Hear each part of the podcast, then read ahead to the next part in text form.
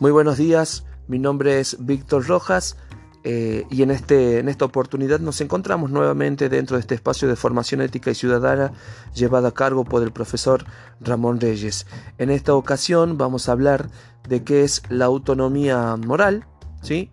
propuesta y básicamente proponiendo o, en base a la propuesta de que de, de, las preguntas que nos hizo el catedrático dentro de este de esta de esta parte de, formación ética. La posibilidad de encontrarnos haciendo uso de la modalidad totalmente desconocida para nuestra generación y en nuestro contexto geográfico reducido, si se quiere,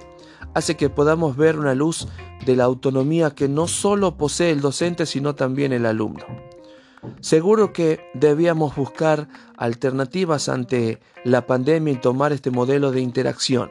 ya dado en algunas, ya dado en las, universidades y en otras provincias de mi país. Pero también existe la oportunidad de dejar adormecida nuestra mente y que el tiempo se encargue de, de, lo que no, de lo que no pudo ser.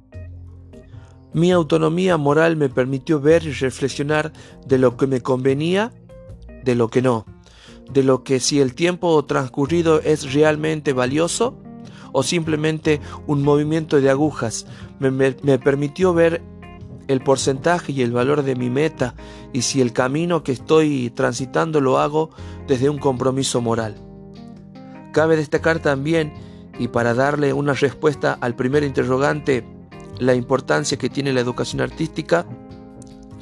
puesto que no es sólo una rama simple de definir y argumentar, en ella se juegan posturas ligadas a la religión, a la cultura de un pueblo en sí, el folclore de nuestro ADN, sabiendo que el arte abraza cualquier manifestación de belleza, siendo esta totalmente subjetiva. Cuando el docente advierte compromiso que tendrá ante la sociedad, cuando visualiza con claridad el grado de responsabilidad ante la formación de, de ser humano en crecimiento, debe de preguntarse si está dispuesto a este gran desafío. Poder encontrar una respuesta permite mirar su práctica y no caer en la banalidad del mal más allá de esta cuestión inconsciente de seguir órdenes, más allá de medir o no consecuencias. En absoluto estoy de acuerdo con que a todos los educadores haya que catalogar como una acción guiada por la banalidad del mal. sería injusto y netamente banal, porque tengo una gracia de ser formado en mi actualidad por profesionales muy comprometidos con sus prácticas,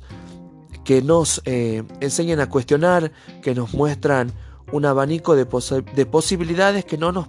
que no nos adoctrinan, perdón, sino que nos activan a pensar, siendo protagonistas activos de nuestra formación. En la práctica misma donde el docente elige ser o no ser instigador, encubridor o cómplice en el desarrollo íntegro del niño, niña o adolescente, pone en juego su formación integral, valores, criterios, sentimientos y emociones, empatía o no, coloca su personalidad, su subjetividad y objetividad en cada una de las acciones, se despoja de prejuicios o se viste de ellos. En el campo educativo encontramos de todo como en cualquier ámbito, como una gran diferencia en su labor, que es el del educar, brindando las herramientas necesarias para afrontar la vida,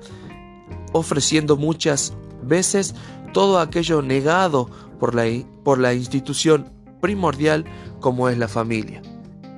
Quizás exista la presencia de un docente como lo expresa Hugo Landolfi en el fragmento compartido, de que no solo, de que no solo, de que solo actúan, perdón, por el sueldito de fin de mes. En mi caso, no es la idea de formarme como educador para hacer de mi tiempo presente una inversión sin compromiso moral, sin autonomía y siguiendo al rebaño.